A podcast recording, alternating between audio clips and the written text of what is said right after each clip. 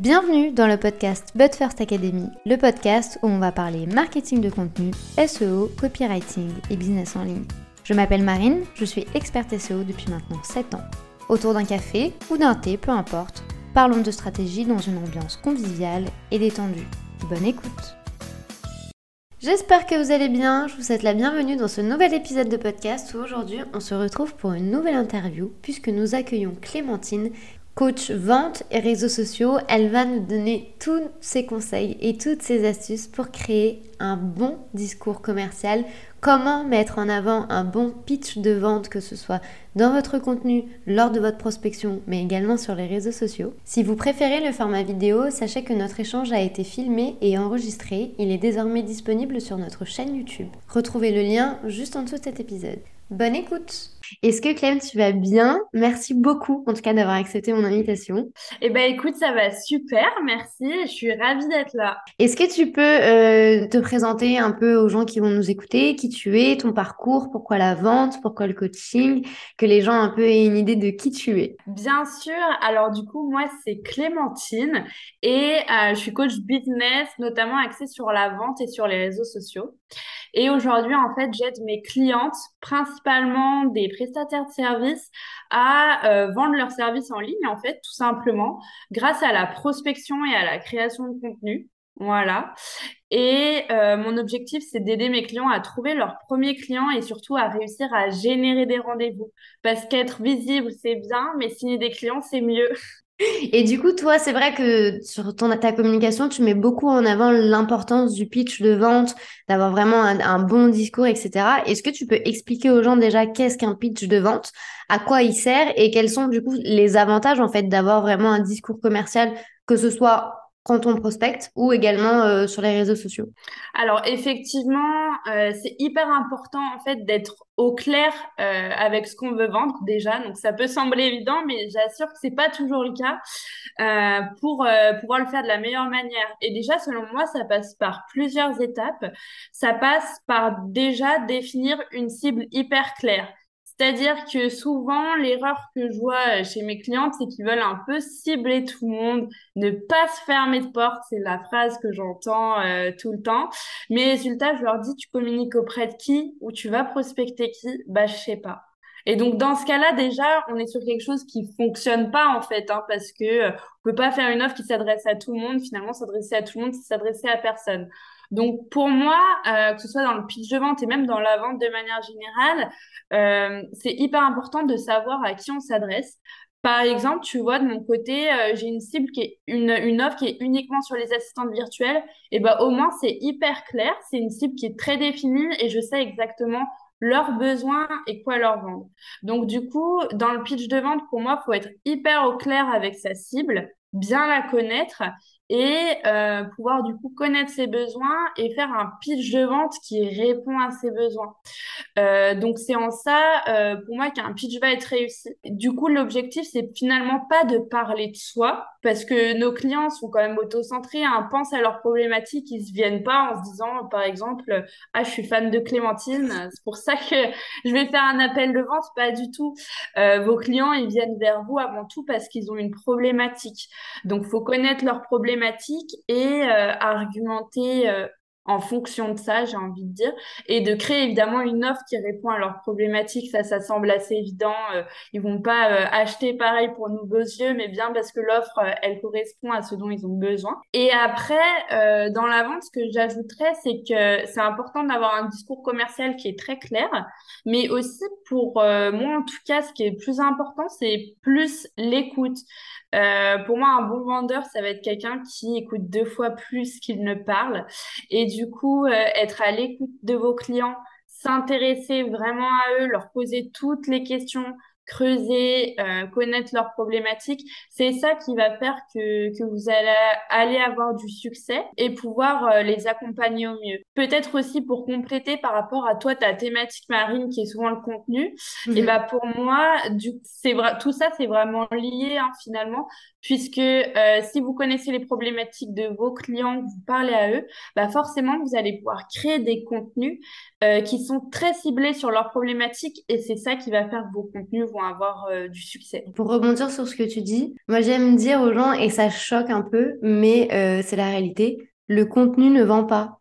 C'est pas le contenu qui va vendre, c'est pas la publicité qui va vendre. Vous pouvez mettre toute la volonté du monde et tout ce que vous souhaitez, que ce soit en termes de budget ou même en termes de quantité. Votre contenu, en fait, il peut être le meilleur du monde, il vendra pas. Ce qui va vendre, c'est votre discours et les arguments que vous mettez en avant.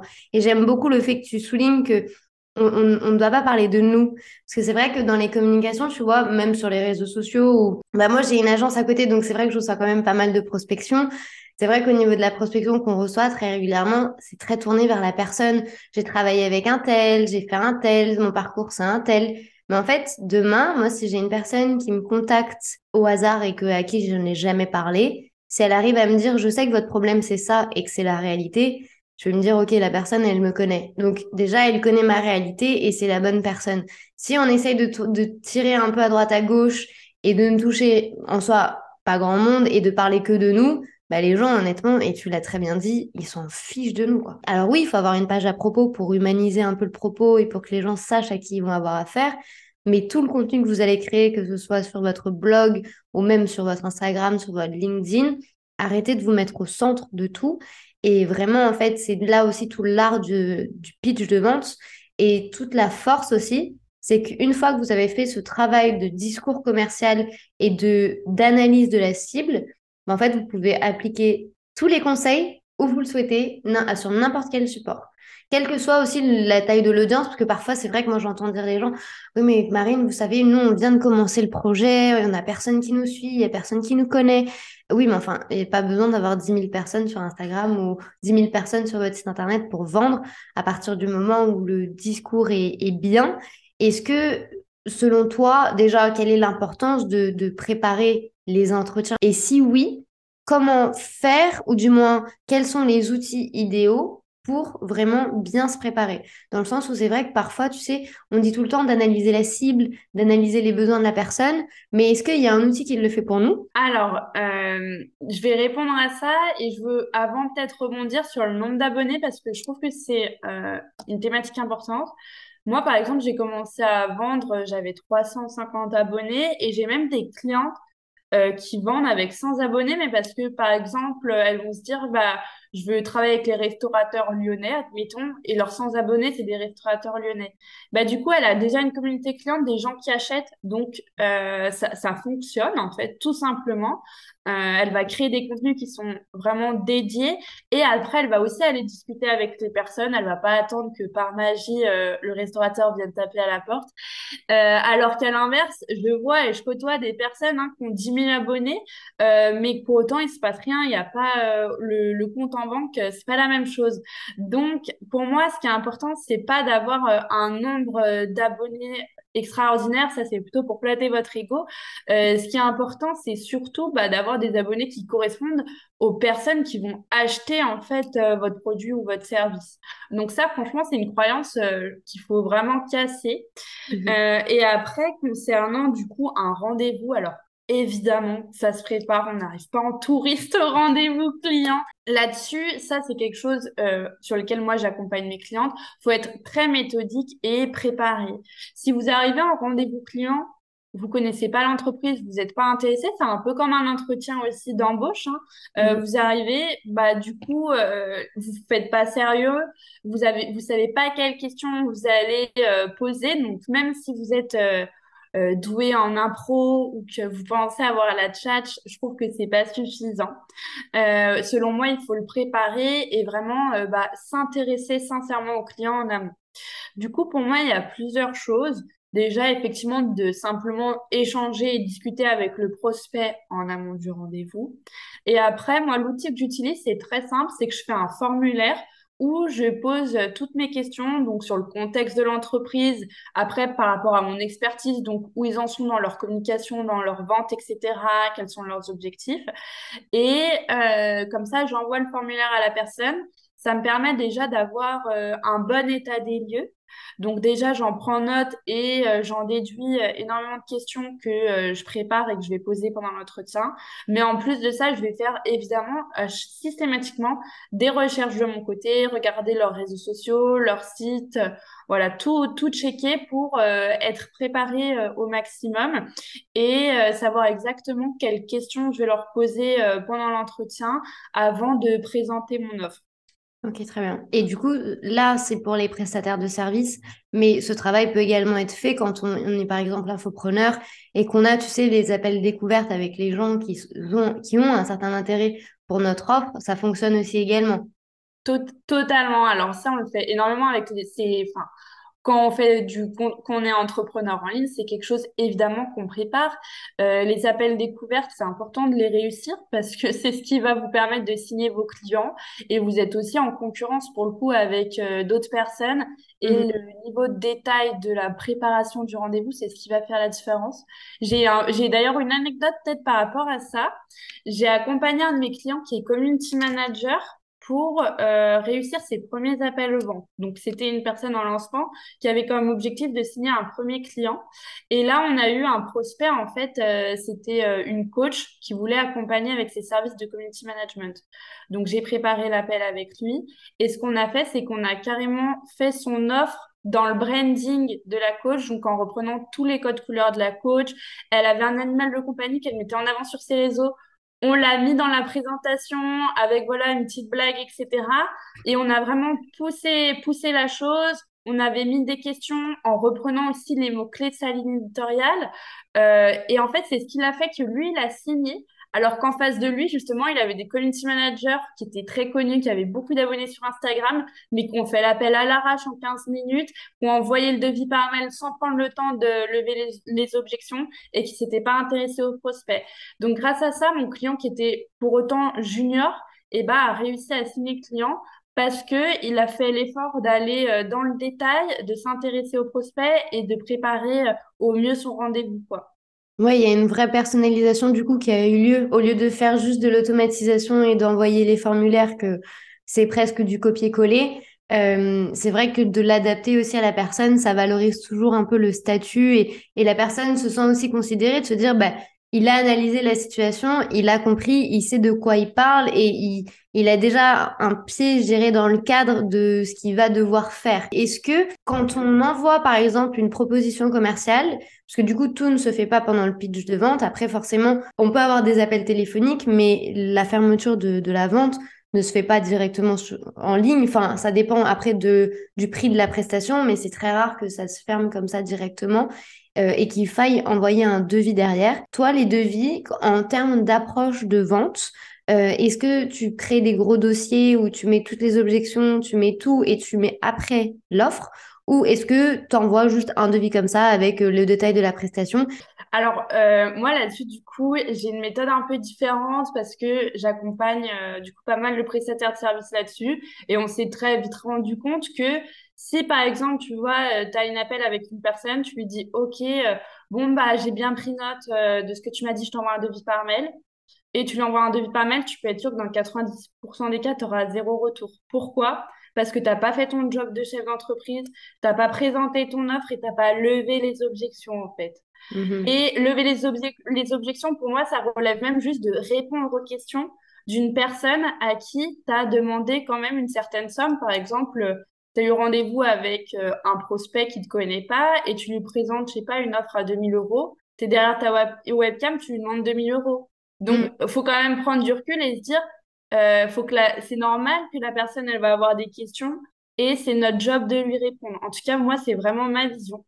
Du coup, ce qu'on fait avec mes clients, c'est que soit premier cas, et eh ben, tu as une offre euh, qui s'adapte à l'ensemble de tes clients parce que tu connais extrêmement bien ton avatar et que tu as créé une offre qui répond à son besoin, c'est pas du sur-mesure.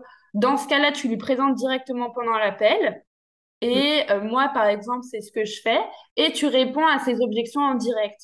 Euh, tu traites ses objections, voilà, j'ai besoin de réfléchir, faut que j'en parle à mon associé, j'ai mmh. besoin de, voir d'autres prestataires, c'est trop cher, etc. Tu traites toutes les objections pendant l'appel, et soit tu obtiens un oui, et une fois que tu as eu le oui, seulement à ce moment-là, tu envoies le devis, soit tu obtiens un non, dans ce cas-là, tant pis.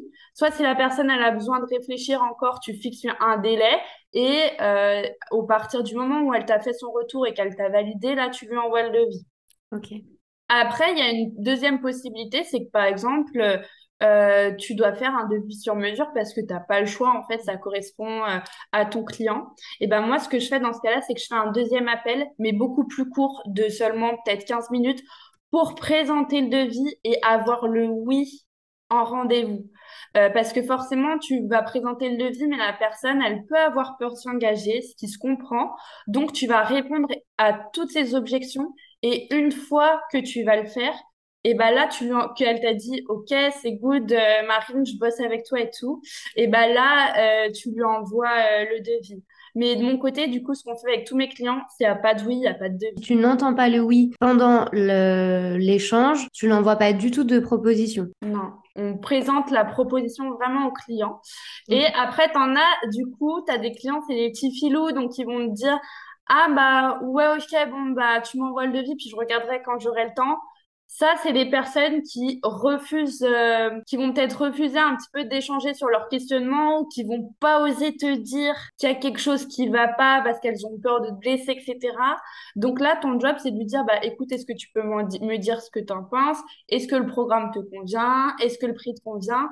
Et de faire vraiment tout ressortir pour voir ce qui va, ce qui va pas, tu vois. Face à ce panorama-là, toi, quelles sont les cinq grandes erreurs que tu vois?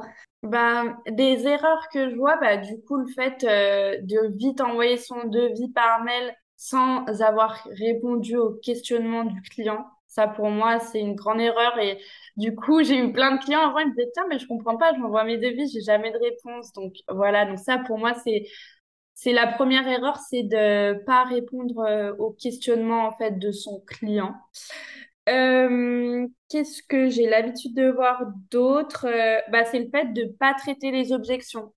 Par exemple, euh, d'avoir une personne qui dit j'ai besoin de réfléchir, on lui dit juste ok, salut. bah non, en fait, si elle te dit ça, c'est certainement qu'il y a quelque chose qui va pas. Donc, tu peux lui dire ok, sur quel point tu as besoin de réfléchir, etc. pour vraiment essayer de comprendre en profondeur ton client. Euh, une autre erreur que je vois aussi, c'est de, le fait de ne pas anticiper les objections. Par exemple, euh, des fois, la personne, elle va dire, OK, bon, bah, ça marche, j'ai présenté ton offre à mon associé. Si la personne, elle te dit ça, c'est que tu as fait le rendez-vous avec la mauvaise personne, en fait. Et du coup, euh, là-dessus, tu aurais dû anticiper de savoir qui étaient les décideurs et inviter tous les décideurs au rendez-vous. Parce que ce qui va se passer, si par exemple, je sais pas, ton offre, admettons, c'est euh, la gestion d'un compte Instagram à 1000 euros par mois. L'autre euh, personne, elle va dire, euh, bon, bah voilà, Mathilda, elle, me propose 1000 euros par mois pour gérer un compte Instagram. Lui, il n'a pas été là pendant le rendez-vous, il va juste dire, bah c'est trop cher, je suis pas d'accord. Il va pas mmh. percevoir la valeur de l'offre. Et là encore, tu vois, c'est une erreur qui est dommage, qui te fait perdre, qui te fait perdre un client. Et il y a une dernière erreur aussi que je vois parfois chez mes clients, c'est le fait de se placer en tant que candidat et pas en tant qu'expert.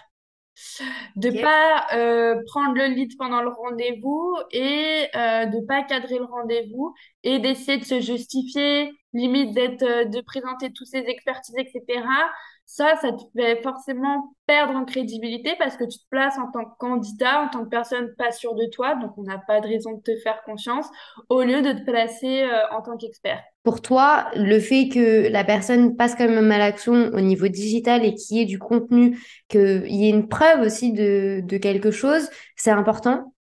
C'est indispensable. Euh, par exemple, euh, j'accompagne beaucoup mes clients dans la prospection. Pour ceux, par exemple, qui se lancent et qui ont besoin de trouver des clients rapidement, qui peuvent pas se permettre d'attendre que la stratégie elle fonctionne dans un an. Et bah même si en fait on va pas aller prospecter, par exemple sur LinkedIn avec un compte qui est pas optimisé, sans contenu, etc. Forcément, avoir euh, une stratégie de contenu, c'est la base de tout. Euh, par exemple, de mon côté, je prospecte euh, sur LinkedIn, sur Instagram, j'accompagne mes clients à, être bons là-dessus. Mais par exemple, sur euh, Instagram, je publie des contenus chaque jour qui sont travaillés. Il y a des stories tous les jours. mon compte, il est très bien optimisé mon compte LinkedIn, c'est pareil, etc. Sinon, la personne, elle aurait aucune raison de me faire confiance. Ce serait comme, par exemple, être euh, web designer et pas avoir de site internet, quoi. Tu veux me vendre un site internet, mais t'en as même pas pour toi. Donc, mm. pour moi, là, on, on, doit être un modèle, en fait, pour notre euh, pour nos clients. On doit être des exemples, c'est sûr, parce que sinon, la personne, elle a aucune raison de nous faire euh, confiance. Donc, je te rejoins à 100% là-dessus. Après, quand on dit ça, on n'a pas besoin non plus d'être le premier, le numéro un en France ou le numéro un, quel que soit le marché. Bien sûr. Ah, il ne faut pas se mettre cette pression. oui, l'idée, c'est vraiment juste en fait que bah, votre vitrine digitale, elle soit également à la hauteur de, de ce que vous annoncez. Donc, si on s'annonce expert, et c'est très bien de le faire, il est important quand même que derrière ça suive. On connaît l'expression le cordonnier, c'est toujours le plus mal chaussé. Néanmoins, en digital, vu qu'il y a une certaine réticence, vu que généralement on travaille à distance, si vous contactez en plus des gens qui ne vous connaissent pas, euh, s'ils ne peuvent pas évaluer votre mise en pratique, automatiquement, ça risque de, bah, de vous mettre des barrières, même si vous avez un prix qui est hyper bas, même si vous avez un prix hyper élevé le prix ici n'aura vraiment aucune incidence. Donc vraiment, euh, c'est bien que, que tu l'aies évoqué. Comment est-ce que toi, tu arrives à mettre une touche commerciale au sein de ton contenu? Cette base-là, elle est quand même relativement importante. Il faut montrer qu'on arrive à le faire. Euh, est, euh, est-ce que tu as des astuces ou est-ce que tu as une méthodologie, toi, pour vraiment créer du contenu qui répond à tes objectifs de vente alors effectivement, tu vois là par exemple, euh, je suis en train de lancer euh, ma deuxième promotion assistante virtuelle destination Girl Boss, où en fait j'accompagne des assistantes virtuelles à trouver leurs premiers clients. Et moi, euh, j'enseigne énormément grâce au contenu également, hein, pas seulement grâce à la prospection. C'est vraiment une stratégie globale. et du coup là-dessus, j'ai mis mis plusieurs choses en place.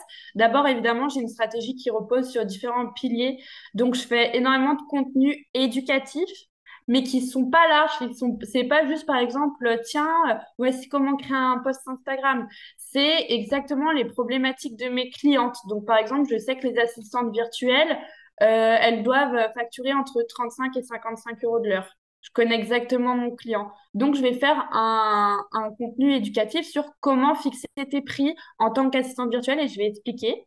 Et après, à la fin, je vais souvent mettre, par exemple, une slide avec un appel à l'action. Euh, par exemple, voilà, si tu veux aller plus loin, rejoins ma promotion, etc. Donc, ça passe par ça. Deuxième chose, ça va passer évidemment aussi par euh, des contenus promotionnels sans en abuser. C'est-à-dire que personne veut suivre un compte qui fait que de la publicité, on est mm. bien d'accord. Euh, donc, de temps en temps, je vais faire un contenu promotionnel dans mon feed, mais c'est assez rare. Ça va être simplement pour expliquer le programme, l'offre du moment. Il y en aura peut-être un dans le mois maximum. Sinon, euh, bah, si je prends par exemple l'exemple euh, d'Instagram, je vais faire énormément de stories qui vont être orientées vente. Ce qui marche bien de mon côté, c'est de partager par exemple des témoignages vidéo de mes clientes. vu que la plupart euh, sont prêtes euh, à, elles ont fait l'effort de voilà affronter la peur de faire de la face caméra, etc. Elles sont ok pour me faire une vidéo et elles vont expliquer bon bah voilà j'ai fait appel à Clémentine pour tel besoin. Grâce à elle par exemple j'ai signé quatre clients, j'ai dépassé ma peur de tel point, tel point, etc. Donc je vous recommande de, la rejoindre. Et ça c'est hyper rassurant pour mes clients parce que vu que j'ai beaucoup de témoignages au fur et à mesure, et ben ça me permet du coup d'attirer des personnes sans forcément être toujours juste dans la promotion à dire voilà l'offre, etc. Euh, parfois, ça va être aussi de partager des conseils en story où je leur dis est-ce que tu te sens concerné par ça? Ou je reprends une problématique qu'on me dit tout le temps en DM. Euh, je vais dire, est-ce que tu te sens concerné, par exemple, par la peur de te montrer en story ou d'humaniser ton compte avec euh, des photos de toi, la peur de te mettre en avant? Donc ça, c'est quelque chose qui est récurrent chez mes clients. Et je vais leur expliquer comment faire et je vais leur dire que je suis dispo pour discuter avec eux en DM. Donc, c'est pas mal de choses comme ça qui font que les personnes, elles viennent assez naturellement parler avec moi et qu'après, ça va déboucher euh, sur un appel. Il n'y a pas que du contenu euh, de vente, en fait. Tu te mets vachement, en fait, à la place de l'autre et après, l'autre se sent à l'aise parce qu'il sent que tu le comprends. Et à travers ton contenu, du coup, tu crées un lien fort. Et du coup, après, les gens viennent parler avec toi. C'est ça. Donc, il faut vraiment éduquer sa cible et quand même, par contre, toujours mettre des petits appels à l'action. Parfois, rappeler votre offre parce que si vous en parlez pas, personne sait qu'elle existe. Euh, mais du coup, trouver vraiment euh, un juste milieu. Et après, euh, évidemment, ne pas hésiter à aller parler avec les personnes, parler avec son audience. on n'est pas sur les réseaux juste pour se montrer, hein. on est quand même sur des réseaux sociaux, donc on est là pour échanger avec les personnes ça, c'est, ça me semble quand même être euh, aussi la base. Ouais, mais ça rejoint totalement ce que j'arrête pas de dire tout le temps. Les réseaux sociaux, c'est bien. Instagram, c'est bien. Facebook, c'est bien. LinkedIn aussi. Et vous pouvez être sur les réseaux sociaux. Néanmoins, ce sont des plateformes sociales et ce ne sont pas des plateformes de vente. Et c'est bien pour créer effectivement une communauté. Néanmoins, il y a un échange qui doit se créer à travers votre contenu. Il suffit pas juste d'avoir un planning de contenu et de se dire, bah, cool, j'ai publié tous les jours. Il y a des personnes qui ont besoin de prospecter. Avec toutes les stratégies que tu as données aujourd'hui, il n'y a pas de raison euh, pour lesquelles les gens aujourd'hui vont faire des erreurs. Parce qu'en fait, à partir du moment où tu tournes le discours vers l'autre et que tu arrêtes de parler de toi, dans tous les cas, la prospection, que la, que la réponse soit positive ou négative, elle sera de qualité. Donc ça, pour le coup, c'est un point très important. Et le deuxième point que tu as évoqué également, c'est la personnalisation de tout ce que tu fais et de toute ton approche. Et il y a une réelle intention, en fait, dans le contenu que tu vas publier. Est-ce que tu as un conseil à donner aux gens qui souhaitent, euh, après, avoir, euh, après avoir écouté cet épisode, qu'ils aient une prise de conscience de se dire, effectivement, moi, j'ai un petit problème dans mon système de vente, dans mon discours, dans mon contenu, euh, mais je souhaite du coup faire quelque chose, mais je ne sais pas quoi. Quelle serait selon toi la première étape? Alors là-dessus, moi ce que j'ai conseillé à plusieurs de mes clientes qui se, sentent bloquées par rapport à ça, c'est d'aller discuter vraiment avec leurs potentiels clients parce que si tu n'as pas fait cet effort avant, tu, tu vas toujours rester dans un flou. Donc, euh, je donne un exemple. J'ai accompagné une assistante euh, virtuelle qui voulait travailler avec les prestataires de mariage. Donc, OK, donc voilà, il y a différents prestataires, les pâtissiers, les wedding planners, les photographes. OK, en travaillant un peu sur son système de valeur, elle veut accompagner ceux qui sont éco-engagés. On s'est rendu compte qu'il y en a beaucoup. Donc, après, comment faire les bons contenus? Et là, c'est ça qui la bloquait ou comment comment tout faire. C'était flou. Donc, ce qu'elle a fait, c'est que simplement, elle a fait des interviews clients. Elle est allée, par exemple, sur Instagram, sur LinkedIn. Elle a envoyé des messages à des wedding planners, à des photographes de mariage, etc. Et elle a discuté avec eux. Elle a posé des questions, elle s'est intéressée comment vous fonctionnez, euh, comment vous gérez votre entreprise, qu'est-ce que vous seriez prêt à déléguer, quelles sont vos problématiques, etc. Souvent, en plus, on pense qu'on va être rejeté, mais il y a beaucoup de personnes qui sont très bienveillantes et qui vont répondre euh, naturellement.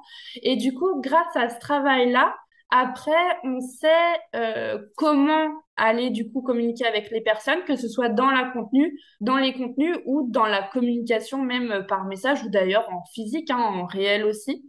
Euh, donc pour moi, c'est ça le plus important, c'est vraiment de connaître en fait euh, ses clients. Et ça, il n'y a pas de secret, il faut discuter avec eux, quoi.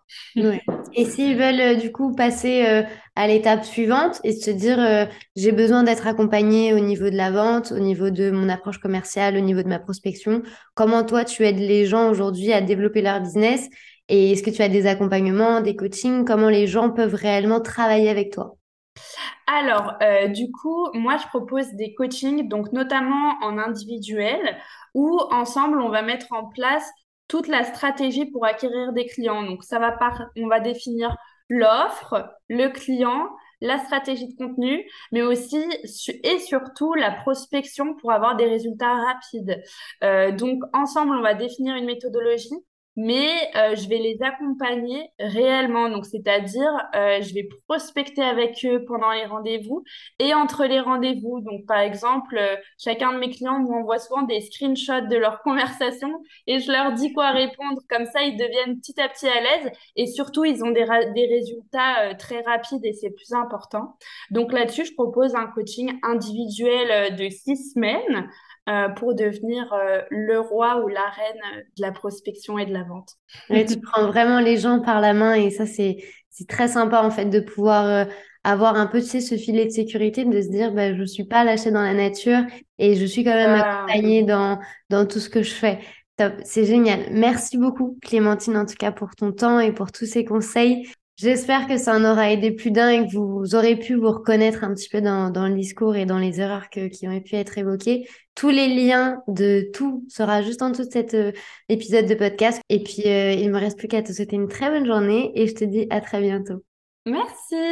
Si cet épisode de podcast vous a plu, n'hésitez pas à le partager, à vous abonner ou à laisser une note, quelle que soit votre plateforme d'écoute. Je vous souhaite une très bonne journée ou une très bonne soirée en fonction du moment où vous écoutez cet épisode. À très vite.